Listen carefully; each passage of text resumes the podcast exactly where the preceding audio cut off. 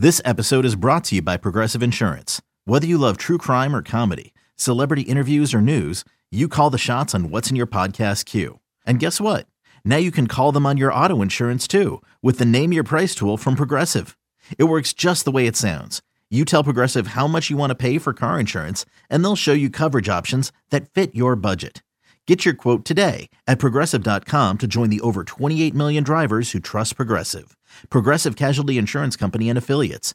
Price and coverage match limited by state law. Welcome the Hoist the Colors podcast. I'm Stephen Igo, your host, the publisher of hoistthecolors.net. And we're here to recap another East Carolina victory, guys. This is the fourth consecutive post game victory podcast. Four consecutive wins for ECU. 38 35. The Pirates take down the Navy midshipmen on Owen Daffer's improbable 54 yard field goal as time expired. The kick heard around Greenville. Not quite sure if it was heard around the world because if you listen to any sports talk radio, which I did for the five hour drive home from Annapolis, uh, I think only they only talk about five teams over and over again in the college football world. But I digress. Don't want to go too far off on a tangent there. But a huge win for East Carolina, uh, 38 uh, 35. Ironically, the same final score 10 years later after beating Navy the first time in program history in 2011. That was also a 38 35 game. In both of those games, Holton Ahlers and Dominique Davis, the two quarterbacks for their respective teams, played almost perfect football from a passing standpoint. The completion percentages were sky high. And I don't know what it is about the Naval Academy, but something about when they see East Carolina and the Jolly Roger on the helmet, they just play at an, at an elite level, and it takes a special performance from ECU to come away with victories. This is just the second all-time victory for East Carolina against Navy, and this Navy team that really came into the game struggling offensively and struggling in terms of getting explosive plays uh, was you know pretty explosive on Saturday. I mean, they hit a 90-yard touchdown run, they hit a 98-yard kick return, maybe with some missed penalties, of course, uh, which we'll probably get into a little bit later. But just a a Navy team that I thought benefited greatly from the bye. I mean, you could tell they had a tremendous plan for ECU, everything they did last year defensively. Navy's coaching staff, and they've been doing this a long time. They know the ins and outs of the triple option. They've seen every way you can defend it, every way you can scheme for it. And so they schemed up ECU pretty good. And then I thought ECU on that first drive, you know, was in decent position, but overran some plays, didn't make some tackles. And then after that, you could kind of see a little bit of panic start to set in. And then at that point, they just struggled to get off the field. But adjustments were made, enough stops were made in the second half. The offense played its tail off. I mean, it was just uh, it was an incredible offensive display. You know, Navy's defense is vulnerable to big plays, but ECU not only hit several big plays, but then sustained drives all game long and um, just performed at an extremely high level. Holton Ahlers, I thought, played the best game of his career. 405 passing yards, three touchdowns, no picks five incompletions. I think three of them, maybe four, hit the receiver's hands. Could have been catches. So uh, he played phenomenal. He deserves a ton of kudos for now the the way he's played. He's given ECU a chance to win every time out. But guys, ECU is a seven and four football team. Seven wins, four losses, five and two in conference play, and uh, you know I'm not. It's just it's been it's you know, I, am almost speechless because I'm I'm just, you know, I'm honestly thrilled to be covering this team right now because after the past six years, it's it's just been difficult. It's been difficult for all you guys as fans. It's been difficult for the players and the coaches that have gone through the program that are in the program now, and we've seen this turnaround happen. You know, regardless of what happens on Saturday against Cincinnati this team has turned the corner. I mean, they've guaranteed themselves a winning season. Is there more work to be done? Absolutely. You know, this is not the ceiling. This is not what Mike Houston ultimately envisions for this program. You know, when they win a, an American Athletic Conference championship, when they're in the top 25, I think that's kind of what the ultimate vision is for this coaching staff. But, I mean, there was a time, heck, even earlier this year when the Pirates started 0 2 and when they were trailing by three scores at Marshall, that that people were questioning if Mike Houston was the right man for the job, that if this coaching staff was the right man for the job or the right people for the job, was Holton Ahlers the right quarterback? Those questions were still being asked mid-season, and now you've won four in a row. You're seven and four. You've guaranteed yourself the first winning season in seven years, and it's just been surreal to to cover this team on a weekly basis and kind of see it all unfold this year and see that maturation process happen from the first year of the Mike Houston era to the third year of the Mike Houston era, and it, it truly does feel like, you know, at the at the start of this season, you almost had the feeling after that South Carolina game, no matter what happened, ECU was going to find a way to lose these close games. Now here we are, what five, six games later, and now it's it's the complete opposite. Uh, you, you feel like every game ECU plays, they're going to find a way to win, and that belief has taken hold within the team, and that's the biggest difference. I mean, the the past two games on the road, and yes, Memphis and Navy both have their faults, but you know that kick return yesterday to have that flag picked up to be able to answer that, that drive after that kick return, that was, I mean, that team showed some serious stones Holton Ahlers on that fourth down throw. They bring the all out pressure. He knows he's going to get smacked. He stands in there. He makes the throw to Snead. Snead makes a grown man run after the catch. You get the two point conversion. CJ Johnson gets hit hard. He holds on. Jaquan McMillan with just the play of maybe the game that's not going to get talked about enough. Navy looks like it's about to convert a first down.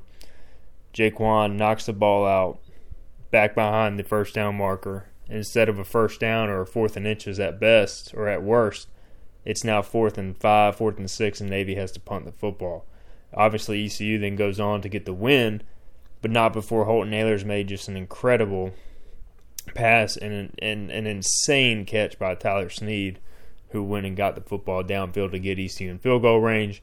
And then Owen Daffer, what can you say? Uh, questionable play calling and really questionable clock management there with the with the game on the line uh, in terms of ECU winning it, I thought if you're gonna if you're gonna snap the ball with thir- or you, you had the ball at the 32, I believe, with 33 seconds left, and the clock was rolling when they set the ball after the review. But uh, you can't not only get one play off there with one timeout and 33 seconds left, and then you end up losing four yards with the false start. So that, you know they got to figure out a way to maximize that opportunity a little bit better, put themselves in a more advantageous position uh, Owen Daffer really, uh, I thought, bailed them out with with a, just uh, an incredible kick, and maybe it added to the moment because it seemed improbable when he lined up. I mean, I was watching him pregame, and I noticed, you know, he was kicking from basically that exact spot pregame, and he was kicking around 50, 53 yards, and it was hit or miss in terms of if the ball was going to travel well enough to get through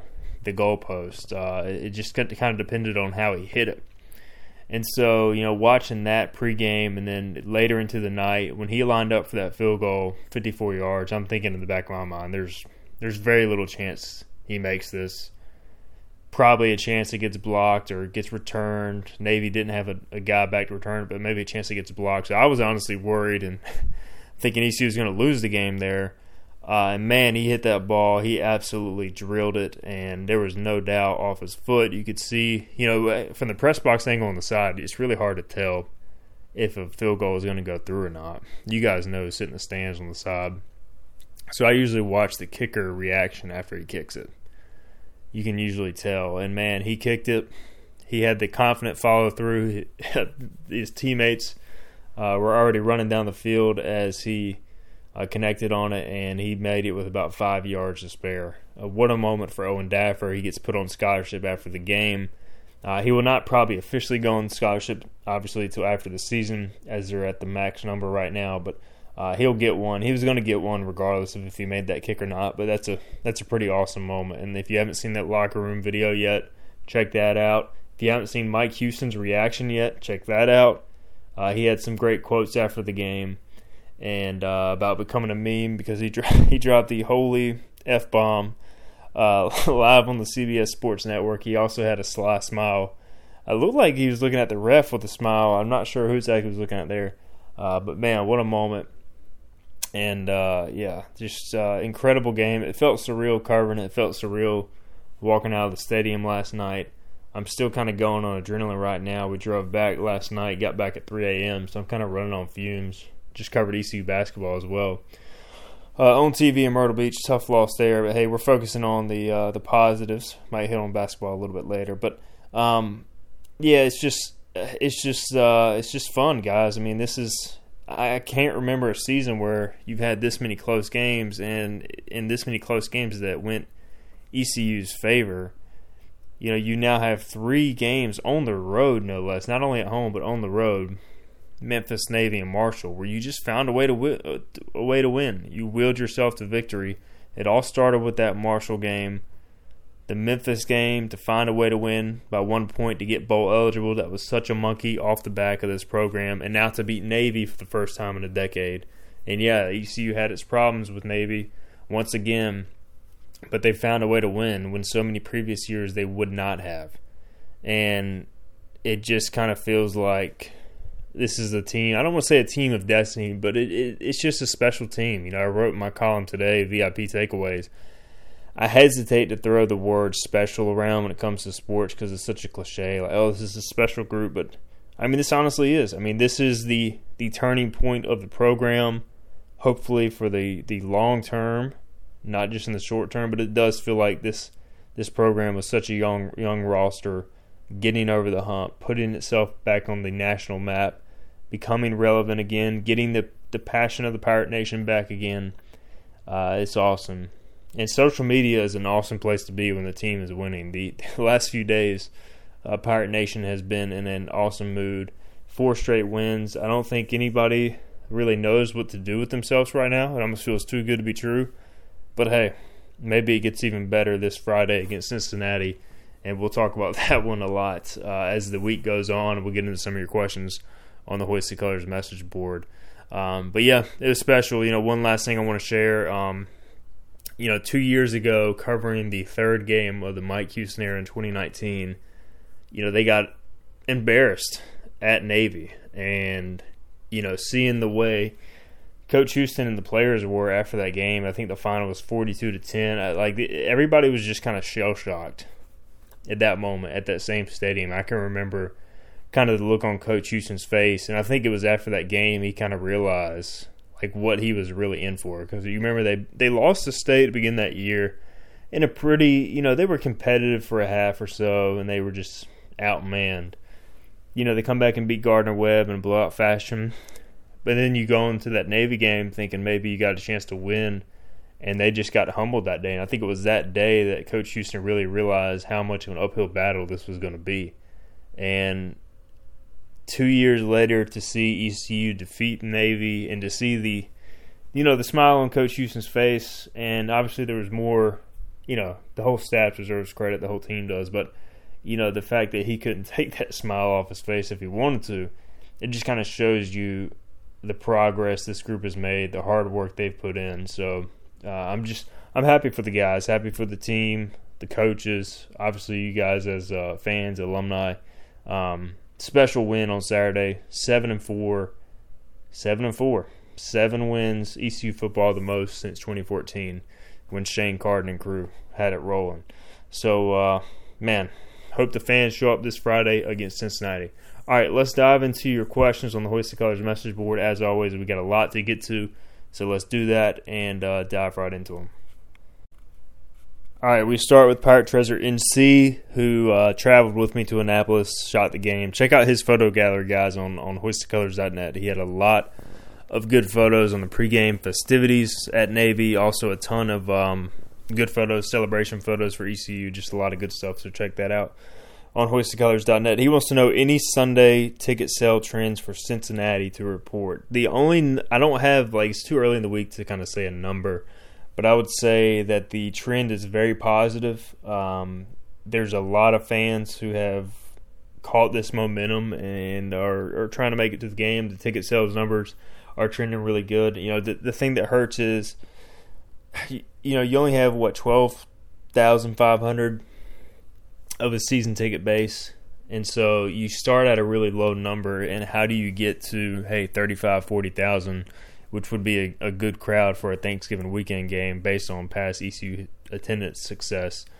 But then you take the students out of it. Usually, you can almost add ten thousand students to that total, and so then you're up to twenty two thousand. And then you try to get 10, 15,000 more to get to that number. Well, with the students gone, it's just going to be tough to to make up that ground. So you hope that the the momentum of the team kind of convinces several students to, if they're within driving distance in the state of North Carolina or just across the border in South Carolina, Virginia, or wherever, uh, they feel the the desire to come back and attend the game in what will be a, a huge game for East Carolina and for Cincinnati. So I, I know they're trending in a positive direction. I just don't have an official number right now. Um, but the, you know, the they to win that game, I think it just helps further get people to catch the pirate football fever, and hopefully they show up on on Friday. And um, what honestly needs to be a good crowd because win or lose against Cincinnati, guys, the senior class deserves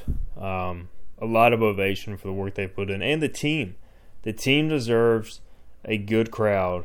You know, I'm not saying 50,000 people are going to show up, but the team deserves a crowd that's into the game and that supports the team and that makes them feel welcome at home in the biggest game of the year, biggest game in several years in terms of the opponent, and just for what this program has accomplished this year, regardless of what happens on Saturday or Friday, excuse me. Uh, who was more clutch? Pirate Treasure asked. Daffer with the winner, CJ with the two point conversion, Snead's two big receptions, McMillan's punch out. Man, uh, and uh, you didn't even mention Holton Ahlers, who was uh, clutch all game. But I mean, all those plays were incredible. But I mean, you can't not go with Daffer because to kick that ball. I mean, for a freshman who's never been in that spot, any game-winning spot, let alone from 54 yards on the road, um, that's the definition of clutch. It does not get any clutch, more clutch than that. So I'm going Daffer. I mean, I, I think you take that one to the bank, slam dunk if he's not the American Athletic Special Teams Player of the Week, I'm gonna I'm gonna tweet at the conference, which Coach Houston implored us to do after the game, but I was gonna do it anyways. Um, I have no problem tweeting at the conference about officiating and about the Player of the Week stuff, as you guys well know. Um, what does ECU need to do to get a victory over Cincinnati? A lot. ECU needs to do a lot because Cincinnati is a great football team in, in basically every facet. Uh, I mean, they are phenomenal, explosive on offense, great quarterback, great running back, great receivers, great offensive line, defense, elite. Pass defense, good pass rush, good run defense. The one area they have been susceptible this year is teams have been able to run the ball on them at times and sustain drives. But their pass defense, guys, I mean, Tanner Mordecai for SMU, I think, was averaging like 330 passing yards per game. And Cincinnati held him to 66 yards, I believe. I mean, they just completely shut him down. And you know, I knew I knew SMU would struggle in that game. SMU historically fades late in the season when the weather gets colder, especially when they have to go on the road. Cincinnati had something to prove. All the pundits saying you know we're we're not blowing teams out like we should. That game just you know Cincinnati plays really good late in the year at home, and so it just was a recipe for a disaster for SMU. Yeah, Tanner Mordecai, 15 of 26, 66 yards, 66 passing yards. Um, SMU did run for 133, but the Bearcats outgame SMU 544 to 199, and that's with them taking their foot off the gas in the third quarter. So uh, guys, this you know, make no mistake. I'm, you know, I'm gonna, I'm gonna tweet about the Cincinnati fake punt stuff all week. But this team is, I mean, this is an elite college football team. Like this is no fluke. They went toe to toe with Georgia last year in the bowl game, and probably should have won that game. And basically, that entire football team is back, and so is Georgia. And Georgia is the best team in America right now. So uh, this is a great team. ECU is going to have to play its best game of the year just to have a chance to win. Um, can they win? I think so. But I mean, th- this team is good. You don't go 11 and 0, and you don't beat Notre Dame on the road by 11, um, unless you're a really good football team. So th- this is a good team. I think in order for ECU to have a shot, a the obvious one, win the turnover battle, uh, get the ground game going you know, find a way to keep Ridder contained. The past few times, ECU just has not been able to contain Desmond Ridder, and he's killed them with his legs. I mean, he's got a big enough arm. He makes plays with his arm, but you can't let him beat you with his legs too. That's when you're going to get beat. But um, it's it's going to be a tall tall task. We'll get more into the Cincinnati preview as we go along, but uh, I think ECU is going to have to run the ball well to have a shot to beat them. All right, our next question comes from ECU Buck eighty eight. He says, does the, "Does the winning season make it more or less likely Holton Ahlers returns? Does he see it as a mission accomplished or a chance to return and compete for a championship? Do other schools, especially Virginia Tech, take note of the turnaround and become interested in Mike Houston?" Um, yeah, we'll hit the first one first. So I, you know, I can't get inside Holton Ahlers' head, but just the sense from talking with people is, I think I think the more success ECU has, the better chance he will return. I think more. I think the negativity of of the, of the loss of the losses and kind of the blowback from it had really gotten to Holton. Um, I'm not to say like you know he it affected his game or anything like that, but I just think it kind of wore on him. And now that they're winning, I just think it's so much more fun for him. I mean, the smile on his face, the the, the way he's playing right now. I mean, I just think he's playing so much more relaxed, and he's he's not trying to to play. It doesn't look like he's playing with the weight of the world on his shoulders anymore, the weight of Greenville. So, I just think he's so much more freed up and relaxed right now with them winning, and it, it just seems like the game is coming easier for him. Not that it's easy, but it's just becoming more smooth so, you know, if they go on to finish eight and five or you know whatever it is, uh, it, it just seems it seems hard for me to believe that he would walk away from that, knowing what the team would have coming back next year. So, um, but I don't know. I mean, he's going to walk at senior day this Friday, and then I think he will make his decision for sure in early December. But right now, I, you know, I can't get this out of his head. I just I, I would think the winning would make it easier to come back. Um, all things considered. Either way, at this point, he will be remembered as the guy, the quarterback who helped the ECU football turnaround, which is what he set out to do when he uh, when he committed here. And whether or not he wants to come back next year and try and win a conference championship and take it to the next level, that's ultimately up to uh, to him and the coaches. Uh, do other schools take notice of Coach Houston? Yeah, I mean they definitely do. I mean, look, Mike Houston is uh, he's well known in the coaching industry. I think maybe it's a good thing for ECU that the team is not 10 and 1 right now like they could have been if they would have beat South Carolina, Houston, and UCF because if you had a ranked team competing for a conference championship, I, I think he gets a lot more national notoriety. I think since you're 7 and 4, you're flying under the radar a little more. People want to see, hey, is Mike Houston is this turnaround legit? Is this just a one year thing?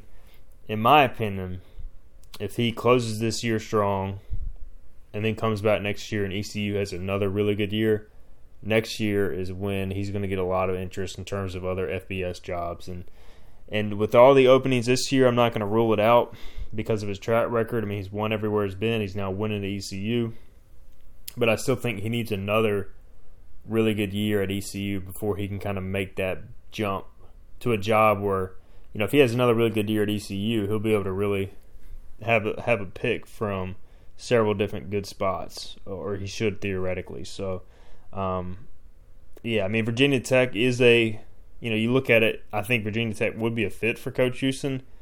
Uh, having coached in the Virginia area, ties to the school. It's a football first school. It kind of fits his personality, similar to ECU. So, you know, that one does worry a little bit, but it doesn't seem like his name is coming up a lot there, at least uh, by early reports. So we'll, we'll continue to keep an eye on that. But there's a lot of trickle down. There's going to be a lot of trickle down with all these coaching changes because there's so many coaching openings nationally.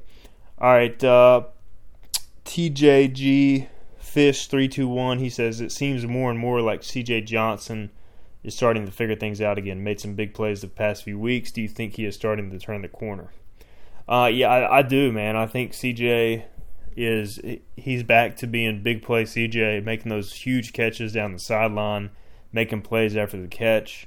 um, making the plays on the catchable balls. I'm, I'm just, you know, when he's going, when Snead's going, when Audie's making plays, the tight ends are an option, the running backs are an option. The passing game is just really tough to stop. So, you know, a lot of his catches yesterday were those contested catches, and and that's kind of what he has to do because he's not going to be a guy that consistently gets separation. But it seems like he's kind of found his role uh, with this offense, is back to making those big plays down the sideline making some clutch plays over the middle on third down if he, if it goes that route. So yeah, it, it, does seem like he's starting to play with confidence again. And I know he had some injuries to begin the year. It seems like he's also getting back healthy. Uh, he also wants to know is Jadan Blue from Temple someone we are looking at as far as transfers go? You know, I've heard some brief chatter about Blue being a potential uh, option. You know, I've also heard the UNC kid uh, whose dad played at ECU, Emery Simmons. But I think that's something more that we'll see in December. Once the regular season ends, I think you're going to see a lot of these portal guys take visits uh, because they're going to want to get in school early, if possible, in January. So I'm I'm I'm hoping to hear more on the transfer portal guys in December after the Cincinnati game. But um, Blue is a name I've heard. I think last I checked, ECU was trying to figure out what exactly went down there. Same thing with Emery Simmons and a couple other guys in the portal. All right, next question comes from Yakin. He says, "Do you think the defensive struggles yesterday were were due more to a lack of preparation and how to stop the triple option or failures in execution?" Um, I don't think lack of preparation really. I think Navy's coaching staff is so elite at scheming up teams, especially if they have multiple weeks to prepare. Um, and so for me, like I, I know ECU worked on it year round and dating back to to spring ball, and you know every Sunday the ECU practiced the triple option. I think it was more. You know, I don't want to put on the players, but I feel like the execution was lacking. I do think, you know, they caught Coach Harrell and the coaching staff and some scheme things. But uh, you know, there were also just the inability to get off blocks, the inability to tackle in space. Pro Football Focus had ECU with 14 missed tackles and 49 snaps. Um, those were the biggest issues. Overrunning plays, you know, the fullback dive with the middle. You know, the guy just overran the play. Um, so, you know, I, I think it's just that you got to see it so much live. Like the the live game speed is just so different compared to what the scout team can do. And for whatever reason, Navy just seems to execute at an elite level or get the bounces against ECU. I mean, those, they had those two fumbles early in the game that ECU was unable to get on.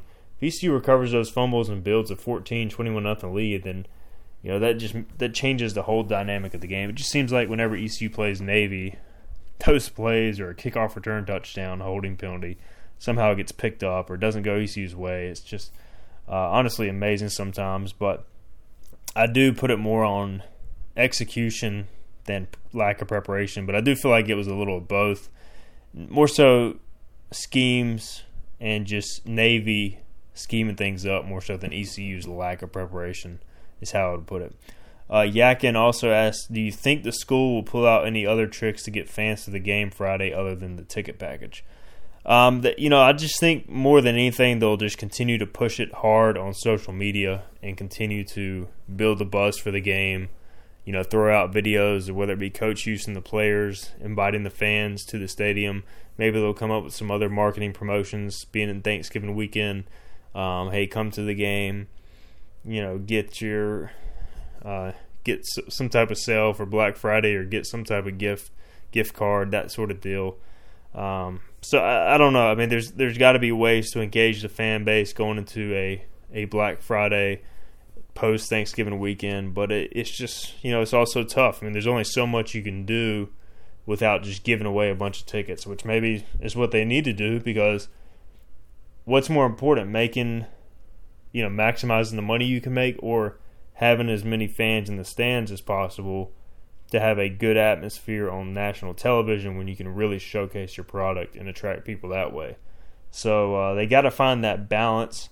What is that balance? I don't know, but I'm sure those are conversations that are being had uh, throughout the uh, you know the marketing department and within the administration's office, or at least I hope those conversations are happening.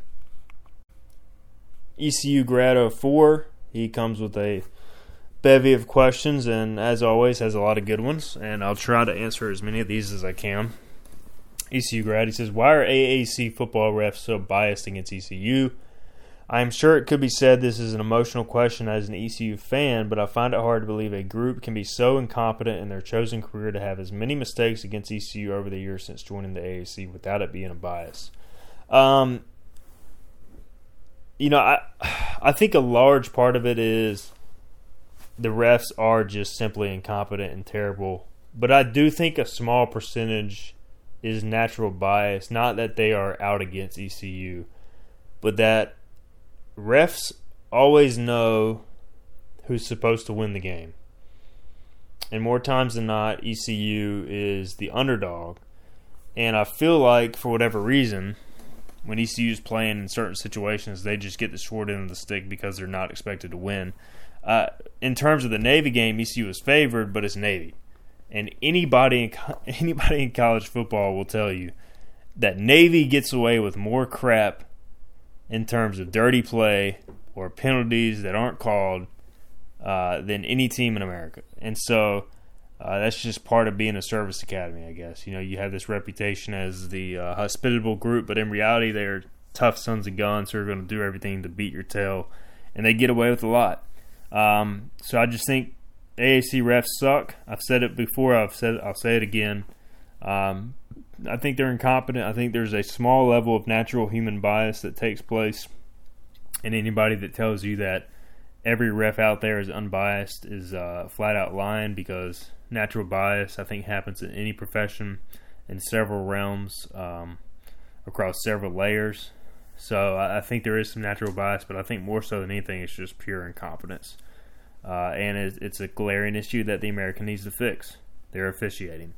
All right, ECU grad of his next question. Several times during the ECU Navy game, such as booing Mike Houston when challenging the no flag on kickoff return and cheering when Holton initially fumbled the ball, the Navy fans sounded very loud. Was it that big of a crowd for Navy, or does CBF, CBS have microphones in the stands? Are they usually that loud and boo that much? As not sure I've heard that as much on Navy home games. Um, I think CBS mics up the Navy crowd, specifically the uh, the student section, and those guys do get into the game. Um, that group of fans really do. The rest of the stadium is, you know, not super loud, but you know, it's a good atmosphere. I'm not going to say it's it, it's better than Dowdy Ficklen, but it's certainly unique. And they were booing pretty loud when Coach Houston was uh, was arguing with the refs, and so they make their presence felt. Um, and so I would say it's a combination of yeah they're into the game and CBS mics up the crowd, which adds to the atmosphere. Um, just like when you watch a game on ESPN or ABC, the atmosphere is so much better because ESPN uses their best pro- production uh, and they use those mics to amp up the crowd noise. Whereas if you watch a game on ESPN Plus or ESPN U or whatever, that's a non um, frontline game, the atmosphere is lacking. Not only because there's less fans in the stands, but there's just less work being done to amplify the crowd noise. Um, next question from ECU grad: What do you feel ECU's head coach, coordinator coach, and position coach pay should approximately be in the new American Athletic Conference? Explain your opinion and how we presently compare. Um, I'd have to run the numbers. I know that ECU is towards the bottom among public public schools, or at the very bottom among public schools in head coach pay, coordinator pay and position coach pay.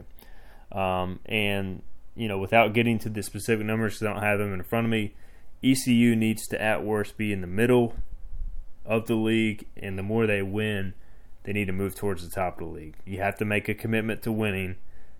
That's done by obviously winning football games first, which in turn should drive revenue as fans come back and fill the stadium. Then you can pay your coach more et etc. It all has a ripple effect. Hopefully, with ECU finally winning more, the fans come back. We've talked about it before. Next year's season ticket base is going to be crucial. Hopefully, this momentum leads to that increasing. And then, if that happens, then you have a baseline to which you know you can count on and you can pay more to uh, your most valuable product, which is football. And if Mike Houston keeps winning at the level he's winning at, he's going to become a very hot commodity quickly, and ECU is going to have to pay him and if they can't pay Mike Houston enough, ECU is going to have to pay another coach a lot of money to come here um, and to stay here. So it's just you gotta you gotta continue to invest in order to win, and in some ways you have to win in order to invest. So um, as far as the exact numbers there, I, I don't know off the top of my head, but I know ECU needs to improve their standing there. Uh, next question from ECU grad. He says the newly passed state budget again allows in-state tuition cost of out-of-state athletes. With this, will this reduction in cost allow the annual Pirate Club donations in the current donation 2021 year to cover all the costs of student athlete tuition costs and new costs of attendance allowance authorized by NCAA a few years ago?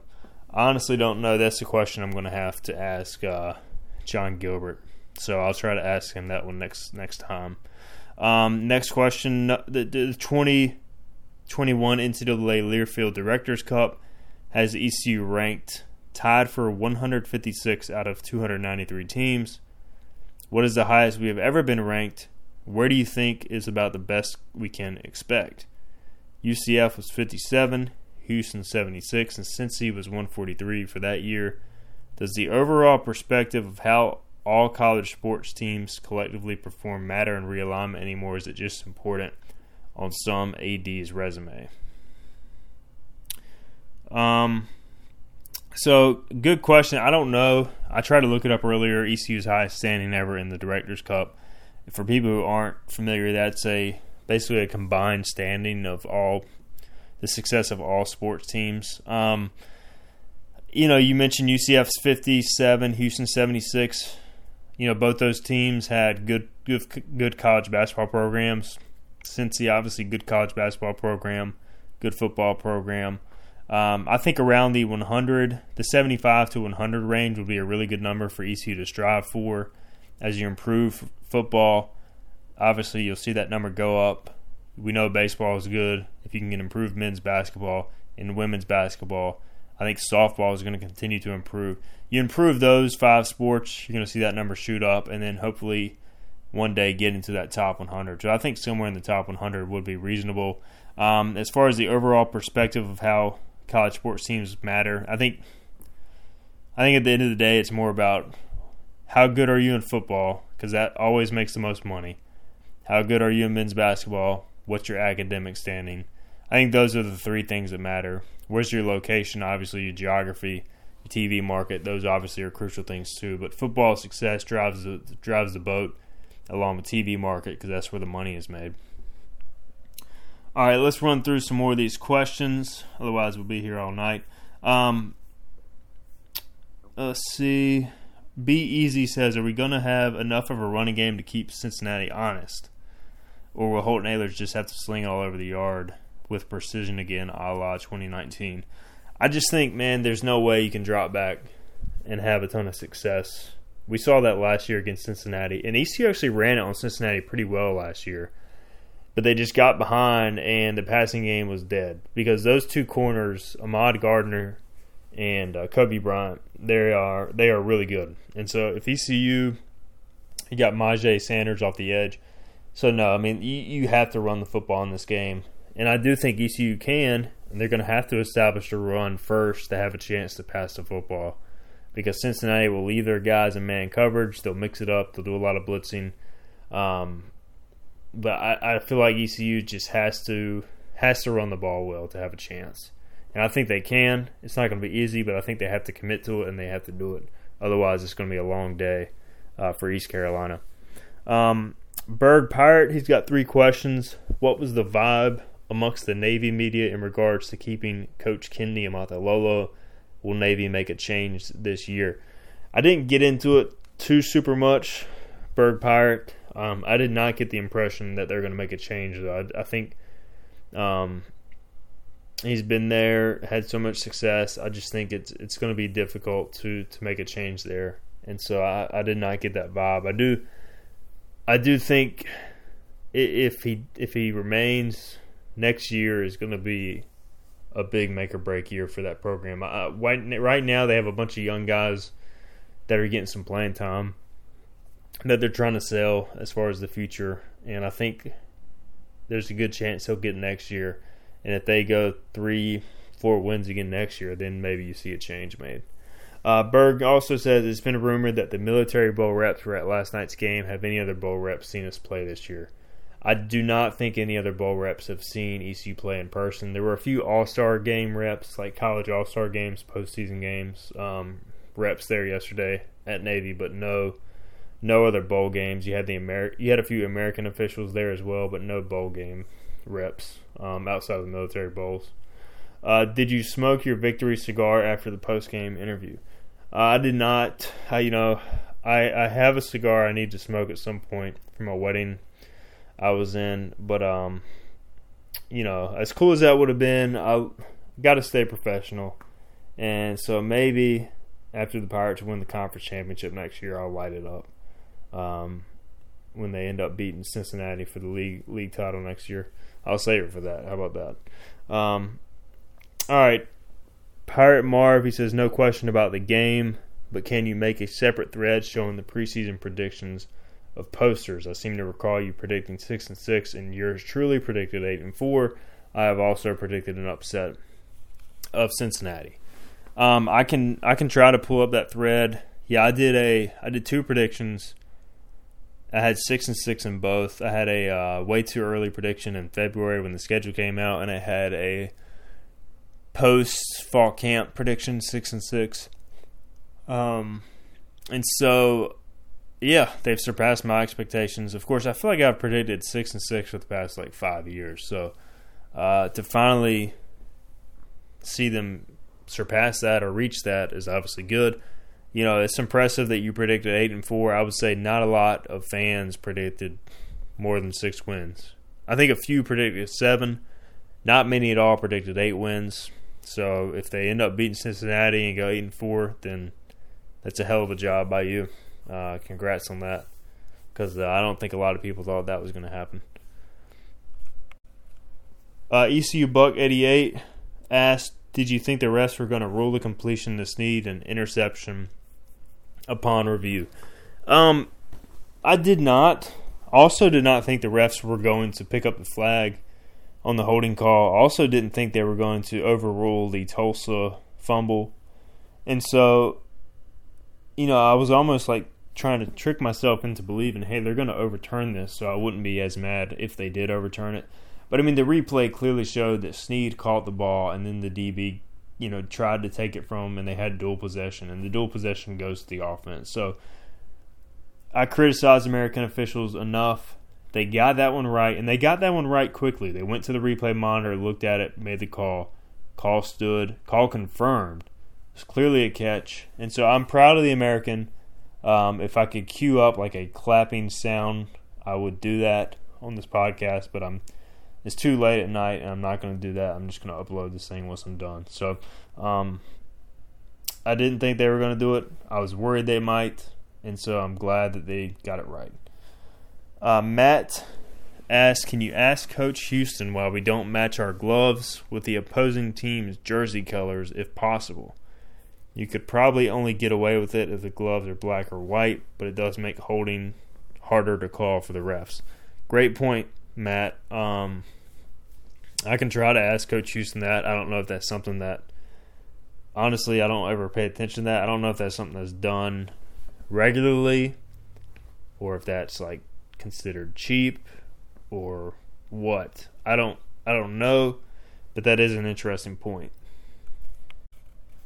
Matt also asks, could you ask if they're drinking Gatorade or pedal pedalite pedalite? I don't know how to pronounce that.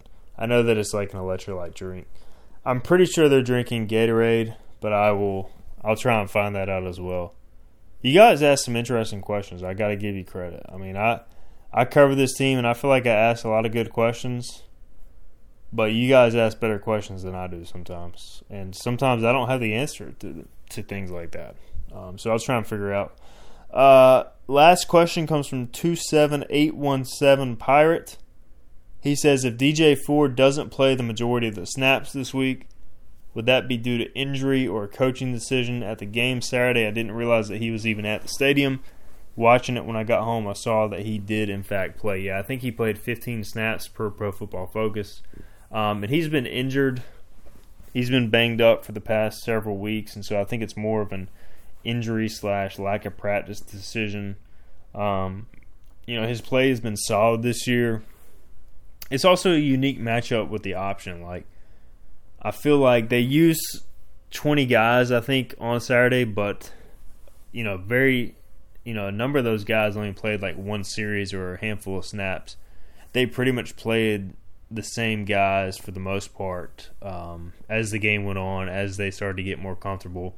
Because playing the option, yeah, it's a grind physically, but it's it's so mental and it's so much more about trusting the guys to do their assignment more so than just going out there and playing and uh, you know replacing them and having fresh bodies obviously is always a goal but you got to be able to play your assignments you have to be able to be trusted by the coaching staff and so um, I don't know if DJ missed some practice time over the past several weeks when ECU was probably working on the option if that cost him some playing time he also was not on the team last year when they went against the option so he wasn't as familiar with Navy's option he had played against Georgia Tech earlier in his career but I think that may have played a role um, so yeah, it'll be interesting to see how much he plays against a team like Cincinnati. Again, a lot of it has been injury based. A lot of it too is uh, the safeties is a deep position.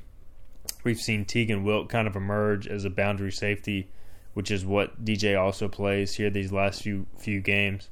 So um, I think you'll continue to see him rotate in more against Cincinnati, but we'll see how that goes on um, on Saturday. We'll also see if Juwan Powell is close to returning, he's missed the last, I think, three games now with an injury. Josiah Hatfield returned against Navy, played three offensive snaps, caught a pass. He also played special teams.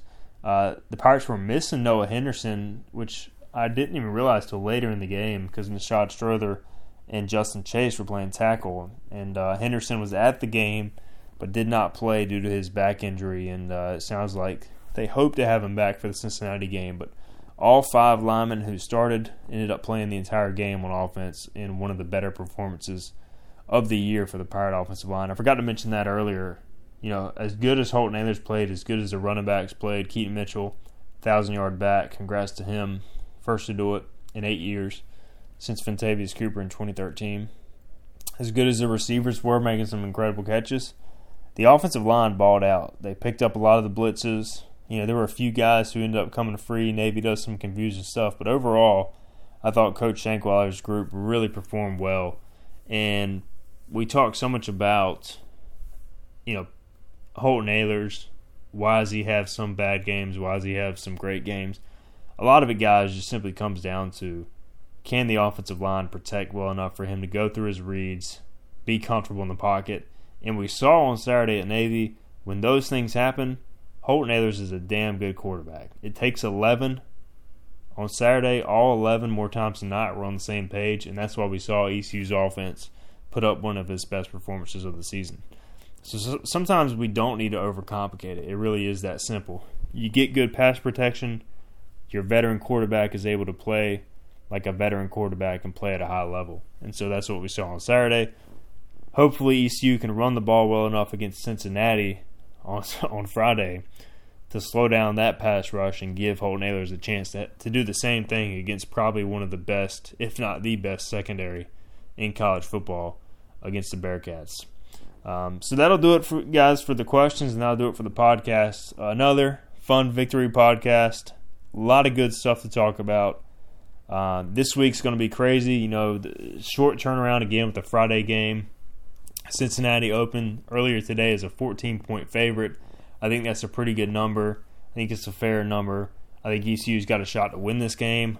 I think it'll be a very motivated ECU football team, regardless of what the players and coaches say about the fake punt in last year's game. They're going to say maybe that it doesn't matter, all that sort of stuff, but this team is going to be ready to go Friday. And who knows if they'll win? Who knows if they'll get blown out? Um, the Pirates are in a perfect spot right now. They have nothing to lose. They have absolutely nothing to lose. All the pressure is on Cincinnati. The closer ECU can make this football game from the start to the end, the more that pressure is going to build. ECU is playing at home. Everybody in America will be watching Cincinnati, and this is a great opportunity for the program. if you lose the game, you're helping out the conference. And, you know, Cincinnati did what it was supposed to do. You win the game, you make national headlines, you continue to to to take this this turnaround to another level. You know, you continue to stack huge moments on top of huge moments. So, uh, great opportunity on Friday for this program. We'll see what happens at 3:30 on ABC. Before then, of course, we'll have a lot of pregame coverage on Hoist the Colors. Uh, we'll have a pregame podcast up later this week. I'm not sure what day since uh, Thanksgiving is Thursday, but we'll figure something out. Uh, also, if you're not a subscriber, stay tuned as this week goes on for a Black Friday, Cyber Monday special. Um, stay tuned for that because soon we got signing day, we got recruiting, we got basketball season to get into, baseball season, spring football, bowl season, all that stuff to cover. We'll have it for you on hoistthecolors.net. It's going to be a fun few months. It's been so long since we actually got to cover bowl practices and a bowl game. And so looking forward to this week, but also looking forward to the postseason recruiting, all that sort of stuff. All right, I got to get get off. I got to go to bed. I got to catch up on some sleep. But appreciate you guys as always. Thanks for listening to the Hoist the Colors podcast. We will talk to you later this week. The wait is over. The Chi returns with new episodes on Paramount Plus. What brings you to the Chi? Opportunity. Everybody get down! Walk right up to the side. A new reign is coming to the South Side. Never should have sent a boy to do a woman's job. The Chi. New episodes now streaming. Visit ParamountPlus.com slash The Chi to get a 50% discount off the Paramount Plus with the Showtime annual plan. Offer ends July 14th. The subscription auto-renews. Restrictions apply.